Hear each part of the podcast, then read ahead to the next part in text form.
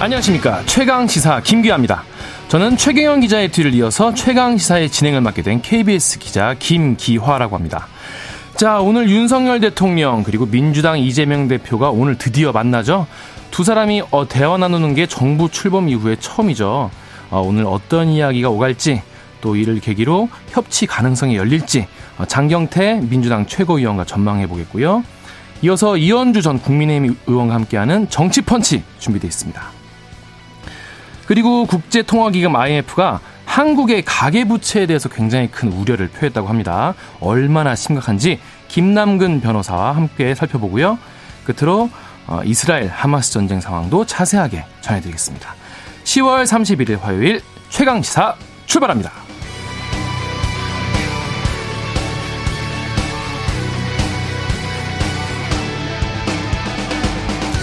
아, 최강시사는 유튜브로도 실시간 방송을 하고 있어요. 아, 문자 참여는 짧은 문자 오십 원, 긴 문자 백 원이 드는 샵 구칠삼공으로 보내시면 되고요.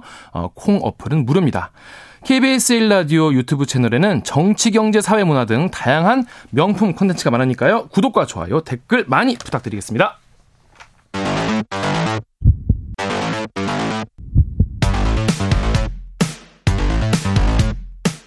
오늘 아침 가장 뜨거운 뉴스 뉴스 언박싱. 자, 뉴스 언박싱부터 시작합니다. 민동기 기자 그리고 김민하 평론가 나와 있습니다. 안녕하세요. 안녕하십니까. 안녕하세요. 예. 오늘 첫 소식으로 대통령이 윤석열 대통령이 민생 관련 발언을 많이 하셨는데요. 뭐 중대재해처벌법 그리고 뭐 국제노동기구 이야기도 하시고 또 소상공인들이 은행 종로로 타고 있는 거 아니냐 이런 걱정도 했습니다. 어떤 내용입니까? 그러니까 윤석열 대통령이 용산 참모들에게 책상 앞에만 있지 말고 네. 좀 나가서 민생의 현 뭐 생생한 목소리를 들으라 이렇게 네. 주문을 한 적이 있어요. 네네. 그래서 뭐 비서실장을 비롯해서 뭐 수석, 비서관, 행정관들이 음, 음. 나가서 이제 소상공인들을 비롯한 많은 분들을 만나서 네. 국민들의 다양한 목소리를 이제 들었던 것 같습니다. 네. 그래서 어제 국무회의에서 이제 참모들이 전한 이런 이제 사례들을 이제 대통령이 소개를 했거든요. 네. 근데 그 소개한 내용 가운데 방금 말씀하신 어 뭐 고금리 때문에 소상공인들이 네. 어렵다. 그래서 마치 은행의 종노릇을 하고 있다. 네. 뭐 이런 것도 소개를 하셨고 네. 또 하나는 뭐 청탁금지법 제한 완화라든가 음. 뭐 방과후 돌봄 확대 이런 것들을 이제 언급을 했습니다. 근데 민생 좀, 민생 현안들을 주로 말씀하신 거네요. 그렇습니다. 네. 근데 이제 그 중에 이제 논란이 되고 있는 그런 대목이요. 네. 외국인 노동자를 고용한 식당이 있잖아요. 어 많죠. 요즘. 네. 그 식당에서 비용 부담 때문에 네. 외국인 임금을 내국인과 동등하게 지불해야 한다는 이른바 그 국제노동기구 아이엘오 조항에서 탈퇴할 것을 호소했다. 이런 아. 부분도 이제 언급을 어. 했고요. 네. 어, 또 하나는 또 그 중대재해처벌법이 있지 않습니까? 네네. 중대재해처벌법 같은 경우에도 굉장히 이게 어렵다. 그러니까 근로기준법이라든가 이런 것들 때문에 우리는 이게 지키도록 하고 있지 않습니까? 그렇죠.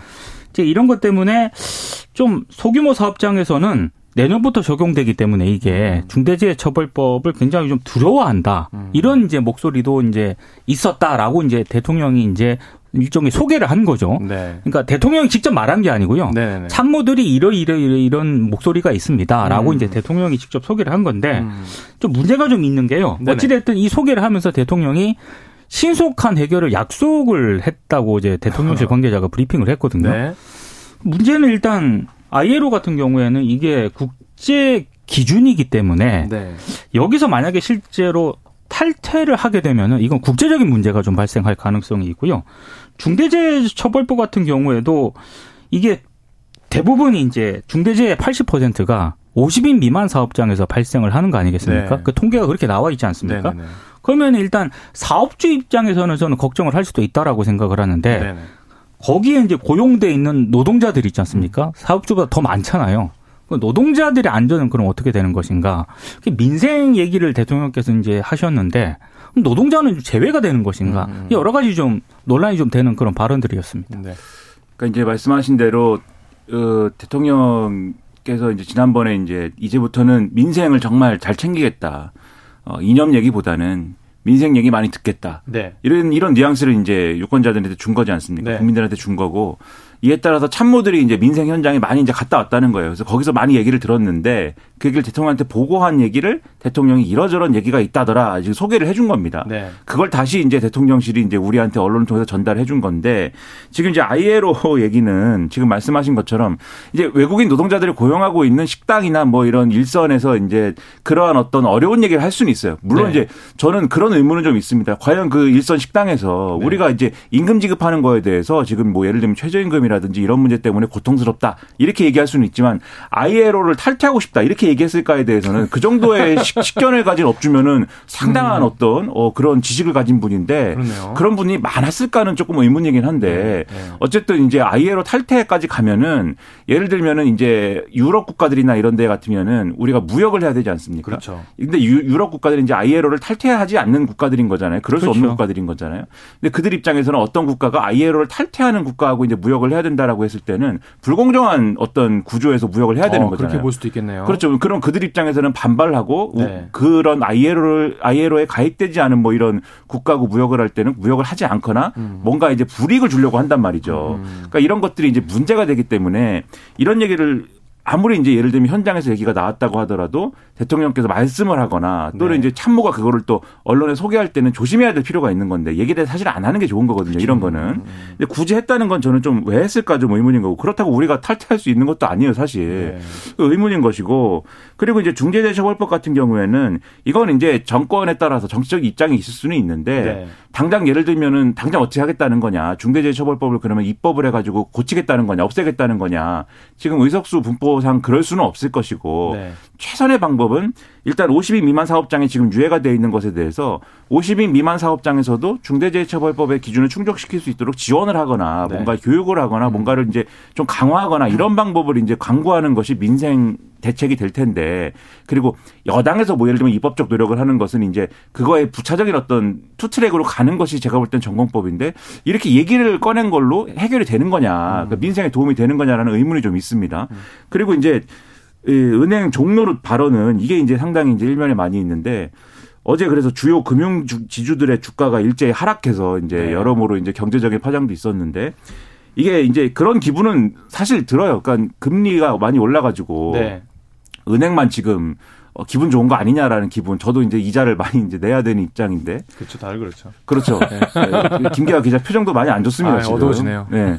그러니까 이런 고통 속에서 기분이 나쁘죠, 일단. 네. 그래서 대통령이 이렇게 말씀하시면은 사실 속은 시원합니다. 네. 어, 은행 종노릇 하는 것 같은 기분이 들어요. 특히 네, 네. 자영업자들 같은 경우에는 얼마나 고통이 심합니까? 맞습니다. 네. 그런 시원한 기분은 있는데, 그럼 이제 금융권 입장에서 이제 어떻게 해야 되냐? 음, 음. 예를 들면 상생금융이랄지 뭔가 이제 금융 소비자들하고 고통을 이제 분담하기 위한 노력은 할 필요도 있겠는데, 근데 그건 이제 예를 들면은 음. 이복현 금감위원장 이런, 금감원장 이런 분들이 그동안 이제 대출금리가 너무 높다 그래가지고 금융기관을 때려가지고 뭐 쉽게 얘기하면 팔 비 틀어가지고 대출금리 좀 낮춘 거 아니냐. 네. 이런 얘기들이 많았잖아요. 근데 네. 그렇게 해가지고 예를 들면 주택담보대출 금리 낮춘 거 다시 올라가고 뭐 이런 게 있지 않습니까 지금? 네네. 그러니까 일회적인 대응이었던 거잖아요. 그래서 전문가들이 그런 얘기를 한단 말이에요. 이런 문제를 해결하려면은 정책금융이나 이런 거, 그러니까 정책적인 부분을 좀, 어, 충족을 시키는 그런 걸 늘려야 되는데 계속 이제 좀, 어, 대증요법만 지금 하고 있는 거 아니냐. 그러니까 사실 이런 발언도 은행 종노릇 발언, 요게 네. 대증요법에 그치면은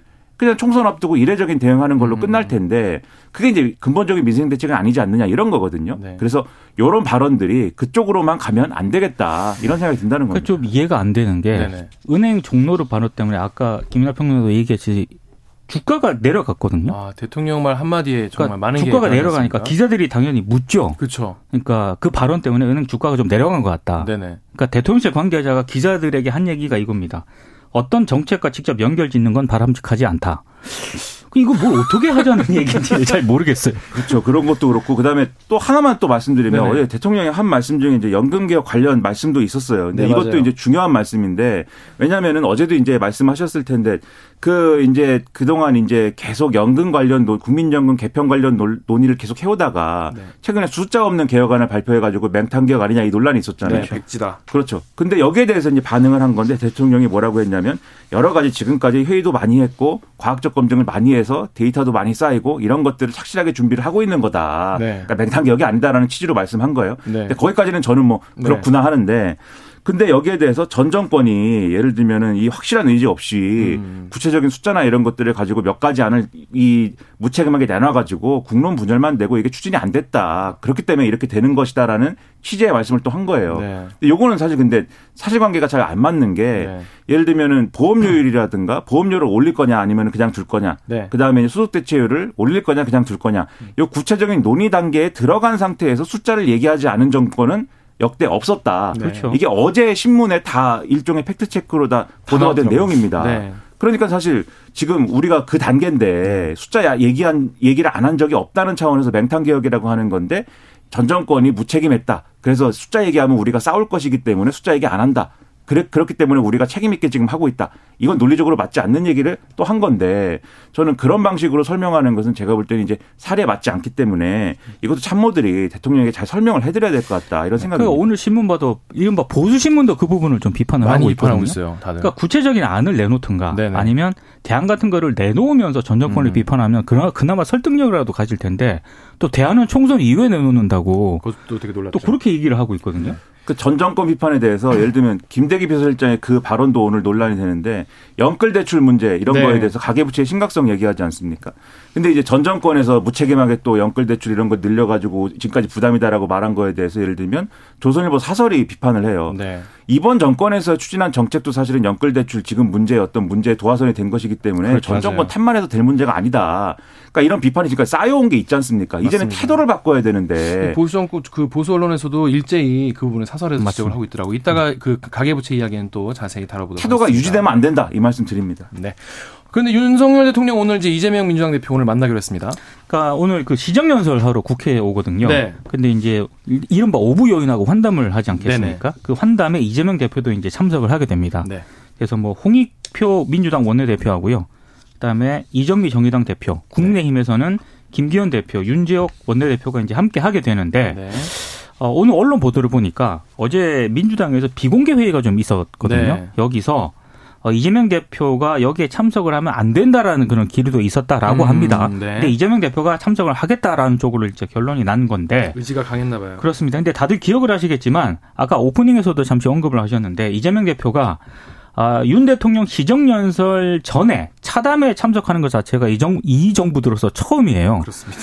작년 구월에 다 아시겠지만 이른바 바이든 날리면 그 사태가 벌어졌고요.